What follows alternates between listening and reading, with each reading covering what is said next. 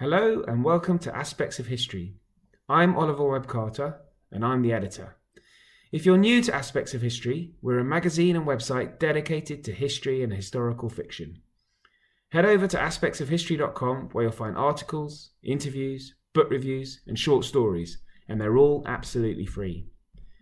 Our magazine is at the insanely cheap price of under a tenner for a year's subscription, and that's under a tenner in American as well. Anyway, on to the podcast. If you enjoy it, please give it a great rating. It'll help us carry on running them. In this week's Aspects of History podcast, we have Andrew Roberts, acclaimed historian and author of Churchill: Walking with Destiny, Napoleon the Great, Napoleon and Wellington, and Masters and Commanders. He discusses the subject of his new book, George the Third, who reigned during tumultuous episodes in world history, including the Seven Years' War, the American War of Independence, the French Revolution, and the Napoleonic Wars, and all the while dealing with a severe mental illness. I hope you enjoy our chat, and please do subscribe and give us a great rating if you do. So, Andrew Roberts, welcome to the Aspects of History podcast. Thanks very much indeed, Oliver. It's great to be on the show, and many congratulations with what you've done with Aspects of History, which is uh, which is great already. Oh, well, that's very kind of you. Thank you. Well, today we're discussing the subject of your new book, which is out very soon, The Longest Reigning King in Britain's History, George the Third. Now, the title of the book is George the Third, The Life and Reign of Britain's Most Misunderstood Monarch. So, Andrew, he's much maligned, dismissed as the Mad King, uh, and I, I'm sure we'll get onto that later. But what made you want to write about him, and why is he misunderstood, as your book sta- as the title of your book states? Well, I think the three things that we know about George the Third, um, that his obstinacy lost us the American colonies, uh, that he had porphyria, and that, uh, as we've been taught recently by the uh, the musical um, Hamilton, uh, he was also a um, authoritarian and uh, and a sort of vicious figure. All three of those things are completely and utterly untrue. And so uh, when one works on the new papers that have been made available, one hundred thousand uh, pages of them by the Queen in the wonderful Ge- um, Georgian uh, Papers programme at King's College London, one recognises that actually this is an enlightened monarch. He is a Renaissance prince in many ways, and uh, he didn't have porphyria. And um, although we, of course, did lose the American colonies, it wasn't his fault. So, you know, this, I think, sets him up um, perfectly for being regarded as, as wildly, as you say, maligned and, and much misunderstood. Well, well, starting early on um, with his life, the Hanoverian monarchs famously didn't get on with their eldest son, but George's father, Frederick, died when he was thirteen. Uh, what was George's relationship with, with Frederick and also his grandfather, George the Second? They were very good with his father. He loved his father and his father loved him. Um, they... Uh, they had a, a true and proper and strong bond. And um, and indeed, I, I argue in this book that his father's memory uh, played a very large part in the kind of young king and then later king um, that George the Third became. His relations with his grandfather, George the Second, were, were abominable, were terrible. George the Second would uh, would hit him and uh, and abuse him. And uh, in fact, he hated George the Second um, so much that he never visited Hampton Court or Kensington Palace, which is where George the Second lived. And when there was uh, a rumour that Hampton Court had burned down, he said, good, um, which is a pretty strong uh, strong reaction. But one can understand why, because um, actually when his father, Frederick, Prince of Wales, died in seventeen fifty-one, George the Second was so dilatory about bothering to get round to create, to actually uh, having a funeral at Westminster Abbey, that Frederick, Prince of Wales's corpse was left to decompose in the room directly above the young Prince George's. So it must have been an absolutely horrific stench that came um, from this uh, this decomposing corpse, and that was his grandfather's fault. That's not very nice at all. So I'm glad yeah, you agree. Yes, extraordinary. Now, George was the first Hanoverian born in Britain, and I think the first to speak English as a, as a you know as a first language. How important was this to him, but also how, is, how important was it to Britain itself? Uh, not only um, as his first language, but also without a German accent, uh, which is important. And it was tremendously important to him because he made such a fuss of it. In his first speech to Parliament, he uh, he, he spoke of being um, born and bred uh, a Briton. And, um, and that really is an important aspect. There are medals that were minted to boast of the fact that uh, that this king was British born and bred. And for, for the country itself, what was their view of this Hanoverian monarch born in Britain, a Briton? What was the uh, impact on the country itself?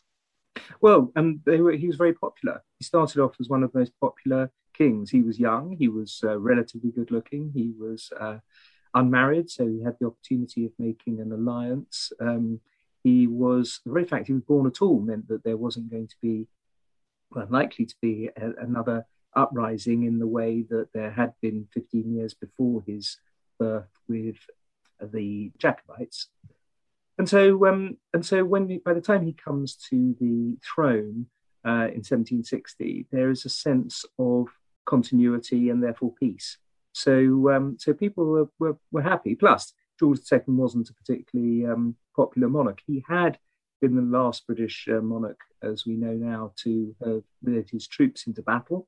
Um, he was a brave man, but he was not a popular man. He was uh, he was a bit of a brute, frankly. Now, George comes to the throne in seventeen sixty, midway through the Seven Years' War, which ends in victory for Britain over France in America. But how much did that success, which secured the colonies and their lands, lead to the American War of Independence? Oh, well, it was absolutely profound. It was, it was crucial because what it effectively did, the inc- incredible victory uh, in seventeen sixty-three, meant that there were no French threats, um, strategic threats to the thirteen British colonies in uh, America um, from anywhere closer than Haiti.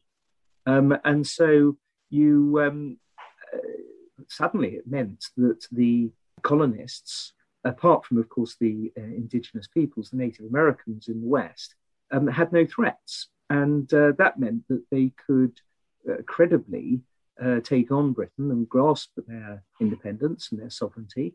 Um, they had every um, capacity to, to rule themselves as a as a nation state. They had a strong economy. They had uh, two point five million people, of course, six hundred thousand of whom were enslaved, um, enslaved people in the um, colonies. But nonetheless, they were a, uh, a viable economic um, um, setup. And so by the time that Britain uh, won that war, it had effectively, in a sense, won it too successfully, because it meant that um, uh, the uh, the thirteen colonies could secede without any danger, apart from, from us, obviously.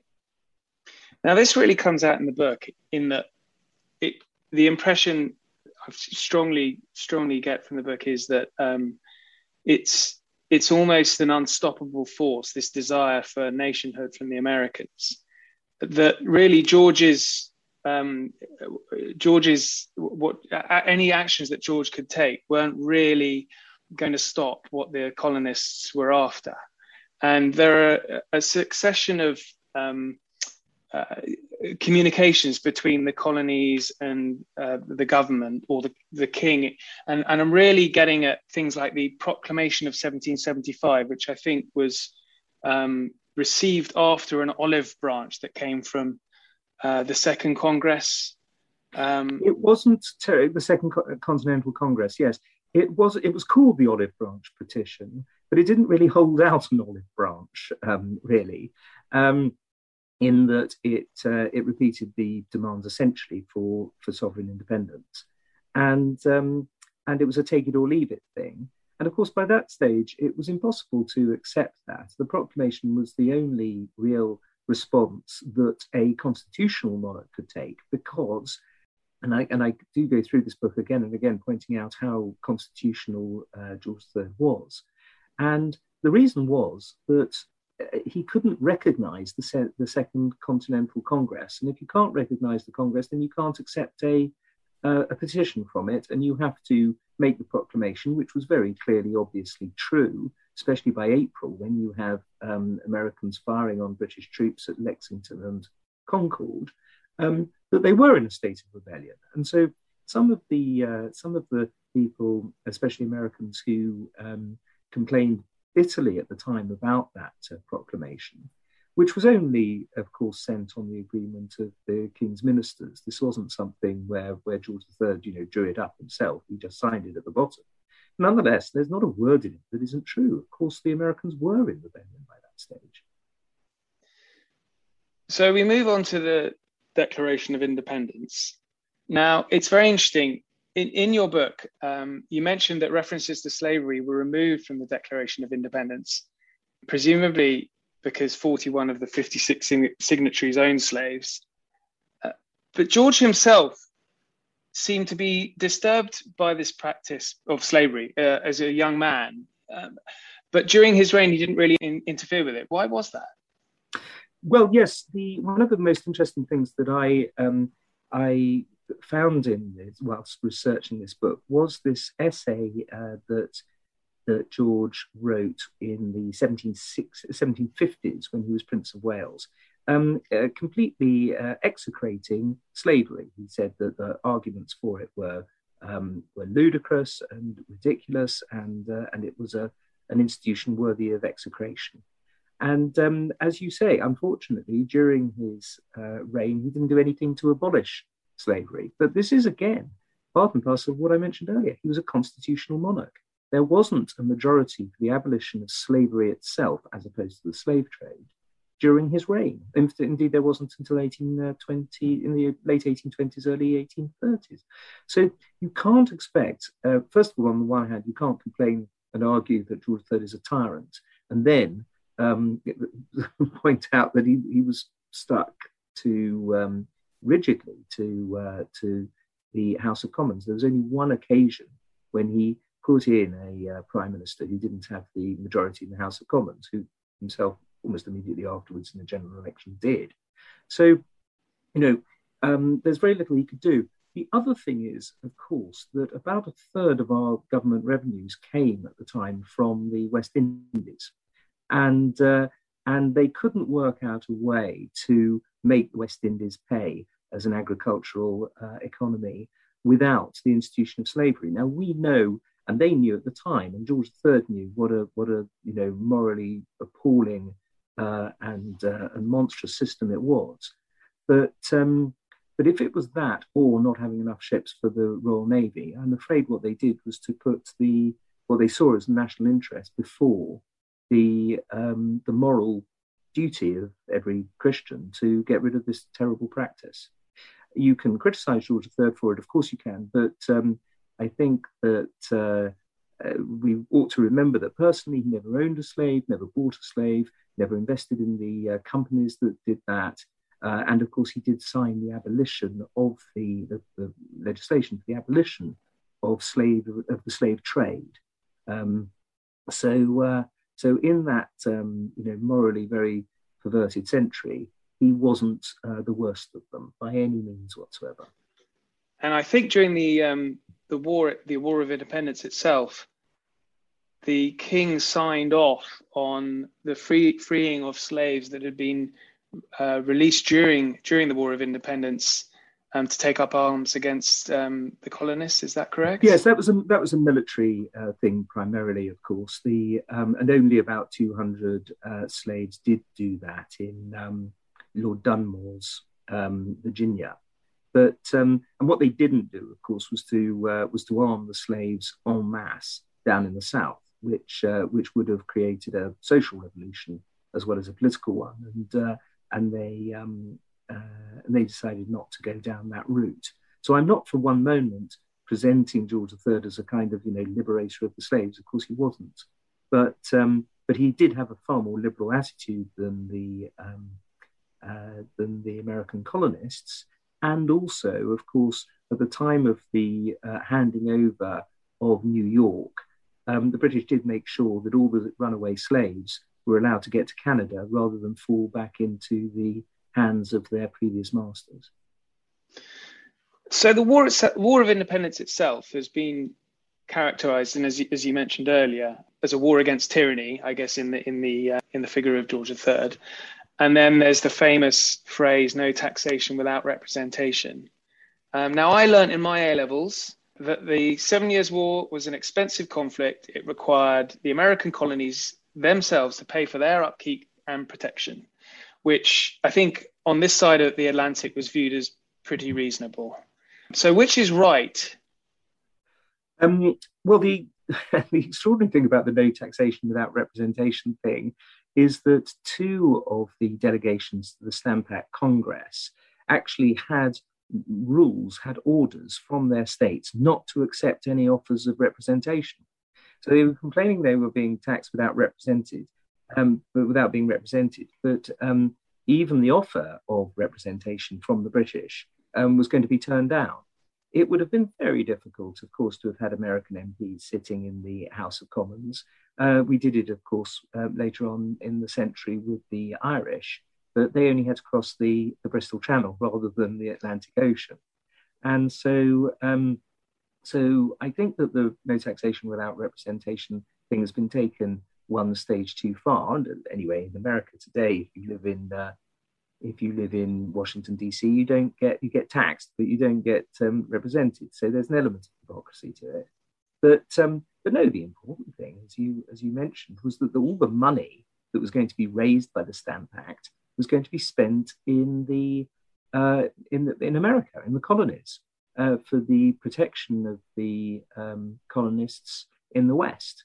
So, and it was a tiny amount of money as well. They were only raising between forty, fifty thousand um, dollars, uh, sorry, pounds, at a time when the um, colonists were um, were only Uh, taxed about two percent of what the um, what the British um, were anyhow, and also um, the between um, two point five million, or at least if you if you strip out the slaves, the one point nine million uh, tax-paying Americans, uh, fifty thousand pounds was absolutely a tiny amount of money.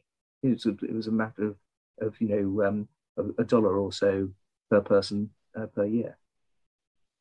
Right. Um, so I recently watched the uh, John Adams H B O series uh, in which the founding father, later the second president and ambassador to the court of Saint James, meets George. Uh, and I think this was in seventeen eighty-five. Uh, it's, it's an interesting scene, but how was the king's relationship with America after its independence? I mean, in the, in the uh, Alan Bennett play and Hollywood movie, George is depicted as not even wanting to discuss the U S. Well, that's completely wrong. Um, the the Adams uh, show, the H B O series, um, uh, has him as being as being sort of um, a bit pretty ill-tempered and, and difficult, whereas the, whereas the exact opposite was true.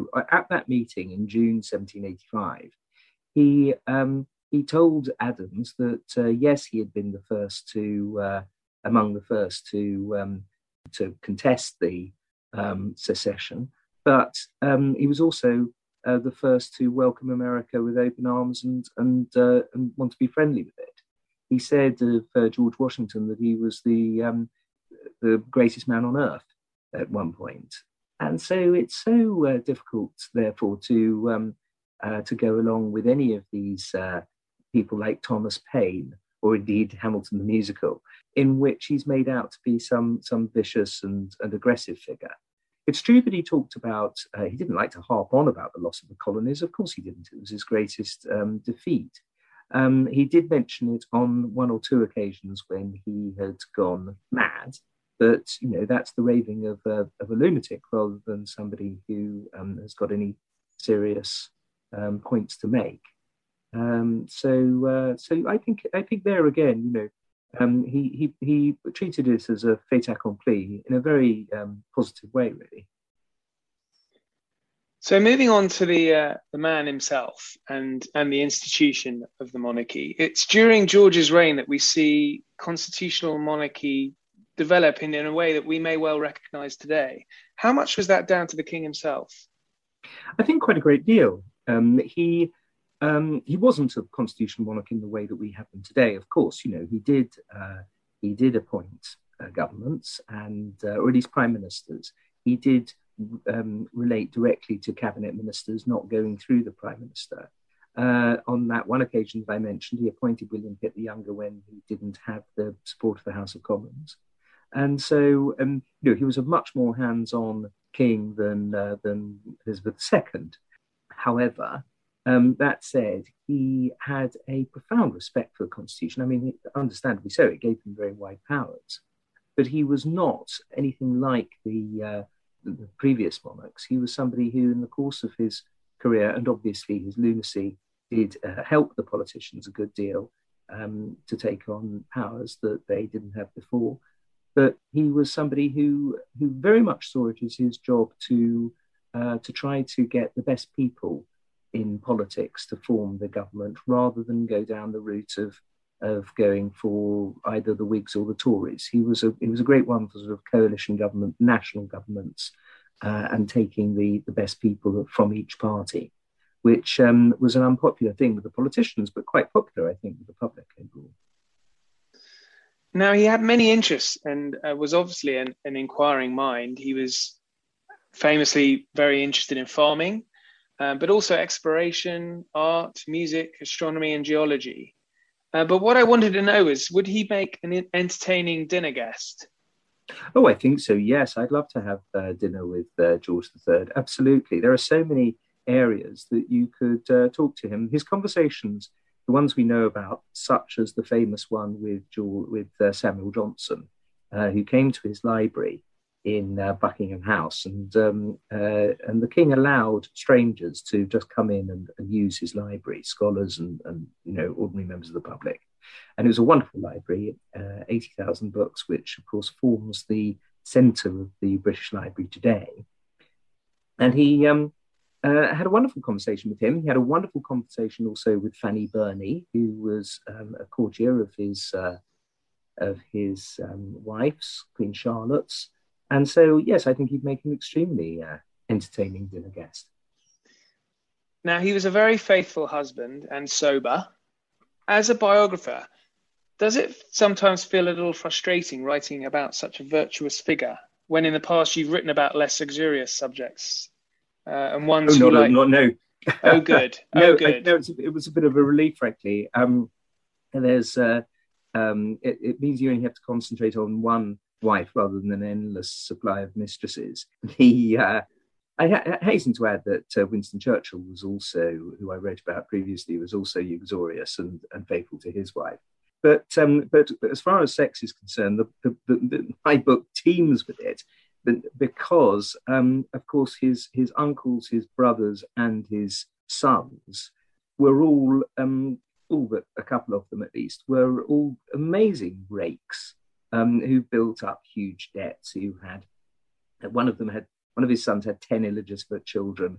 Um, you know, the uh, there, there were George was was nonplussed sometimes about the extraordinary extent to which his um, family were able to indulge in in debauchery.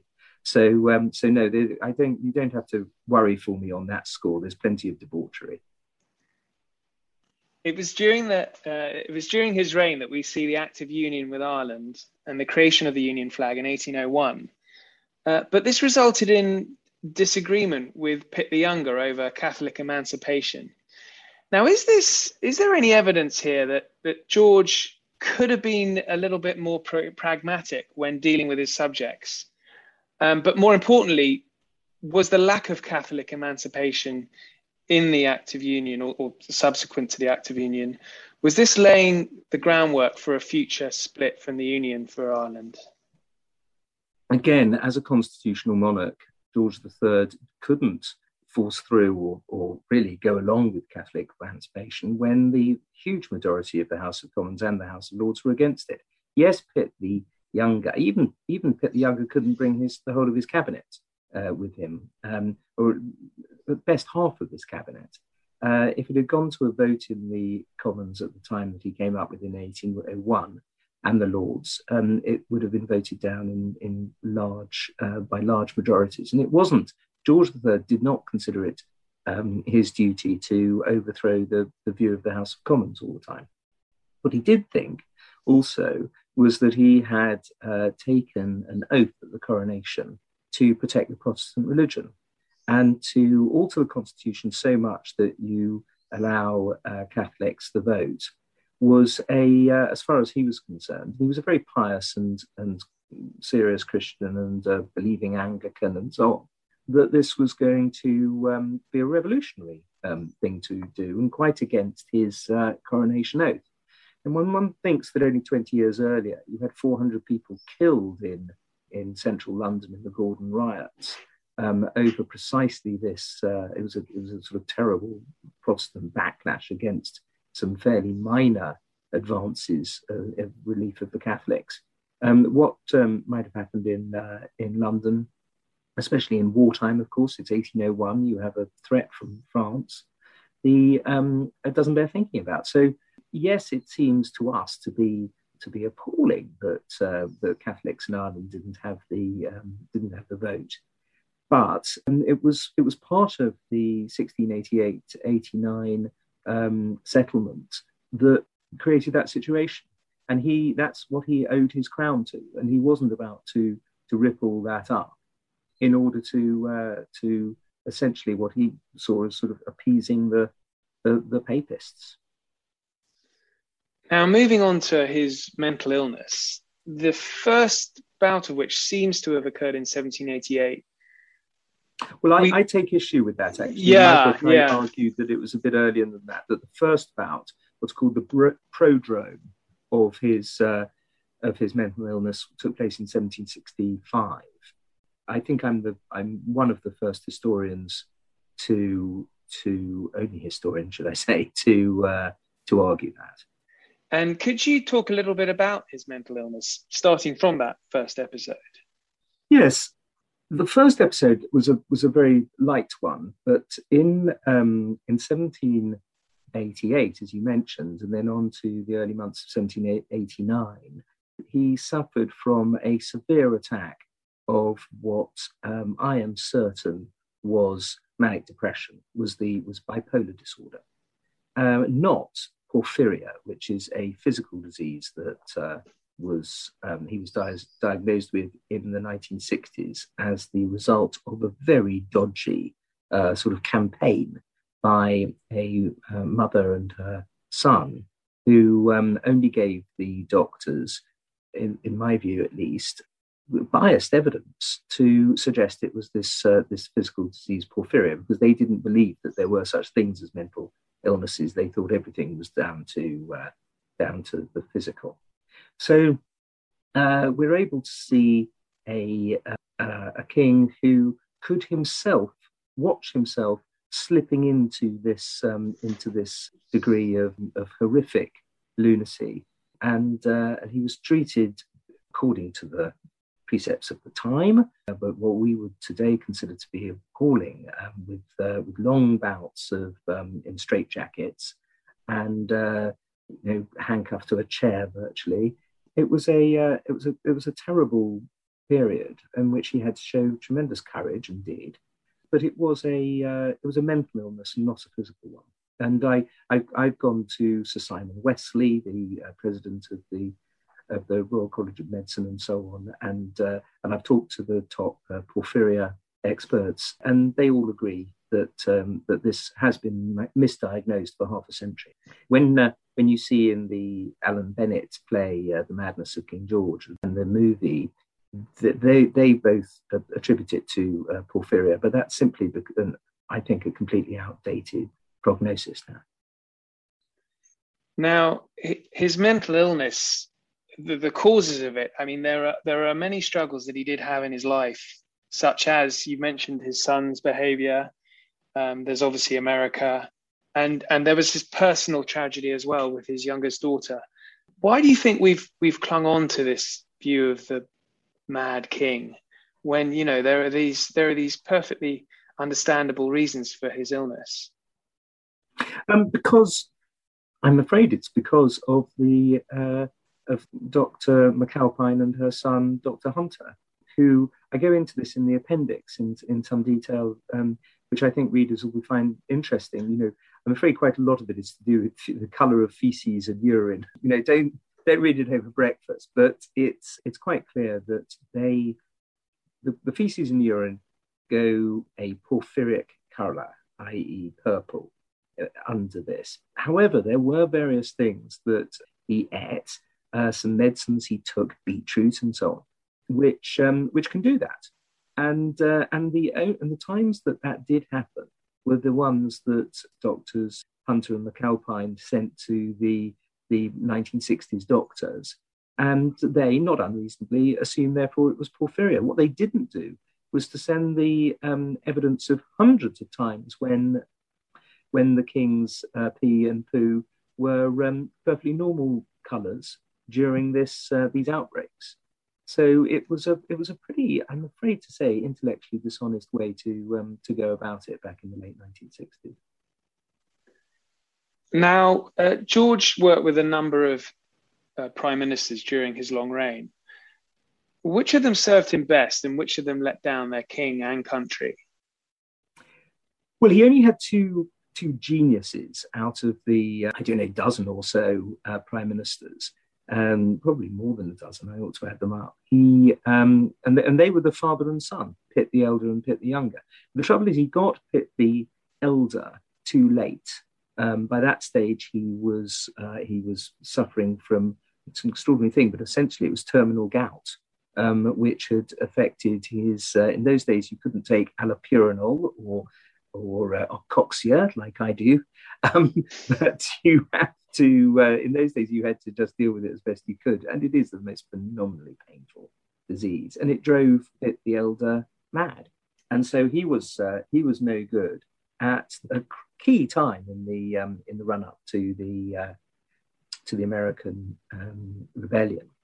And then his son, Pitt the Younger, was utterly wonderful, was one of the greatest prime ministers. Um, I, I put him in the top three prime ministers of all time.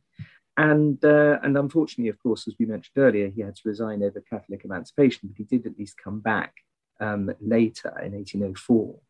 And he was inspired, but then again, he died tremendously early and uh, and tragically in eighteen oh six. So uh, he was unlucky with his prime ministers. Quite a lot of them were perfectly reasonable, sort of good-natured uh, people. Um, lots of them were ideological Whigs, like uh, Lord Rockingham. That some were absolutely useless, like Lord North, who, although he was a charming and uh, and a good-natured person and a, and a, a fine uh, manager of the House of Commons, was a uh, completely abominable war leader who kept trying to resign, quite rightly, uh, and saying that he didn't understand anything about war. But uh, George the Third wrongly kept him in place because there was nobody else to uh, continue the war of any kind of um, stature equal to his. And, uh, and you know, George the Third can be and is, but in my book, criticised for for letting Lord North carry on um, years after. He was in, he was actually Prime Minister for twelve years, which is pretty extraordinary. So all in all, you have this pretty bad ruck of prime ministers, many of them very unpopular, like the Earl of Bute, and um, and only two geniuses, of whom uh, one died early and the other was too ill to be of much use. Mm, rather poorly served then. Uh, Lord North seems, he's always in the top three of worst prime ministers ever. Yes, he jostles um, Neville Chamberlain and, and I don't know, Anthony Eden um, all the time, doesn't he? We might, yes, exactly. Uh, I'm not going to. I'm not going to bring it forward any any further. I don't think that would be necessarily fair to um, to some of the more modern prime ministers. But uh, no, those um, uh, Lord North's are definitely up there in the worst three. So, last question, Andrew. Now, he lived in an age of great men, and and three that spring to mind are Napoleon, Wellington, and Washington. But does George the Third belong in their company? No, because he's not a soldier, and also because in the case of uh, of Napoleon, he certainly was not a dictator. One of the arguments I, I constantly try to make in this book is that uh, he just doesn't fit into the definition of a tyrant in any way. He's not a, a, a genius at, uh, on the battlefield at all, like uh, like Napoleon and Wellington were, and he wasn't the, and in a sense he was the father of his country, like Washington. But he was obviously a, uh, a conservative figure and not a revolutionary. So, no, I'm not arguing at all that that he was one of the key figures of the uh, of all ages, really, with Napoleon, Wellington and Washington. But what I am arguing is that he was wildly misunderstood, deeply underappreciated, that he was a, a good and fine man, that he was a, a, a man devoted to the Constitution, somebody who took very interesting stances on lots of things, who, instead of being called a brute by Thomas Paine, should be admired as the person who, who built up half of the Royal Collection, which is one of the greatest, the greatest uh, art collection in private hands in the world. He helped finance the largest telescope in the world. He sent Captain Cook off with money to Australia to uh, to track the transit of Venus in seventeen sixty-nine. He was a, he was a real Renaissance prince, and yet somebody who is is, is generally considered to be uh, one of the worst kings. So I think he's ripe for. for a revision. Absolutely, and that's a great way to end it, a Renaissance prince. I'm I'm reading it at the moment, I'm racing through it. It's it's it's compelling. I'm really enjoying it. Readers of Aspects of History will have a treat next month because we've got a piece from you dealing with his mental illness. So that's going to be very interesting. I recommend that. But Andrew, most of all, thank you very much for your time and best of luck with George the Third.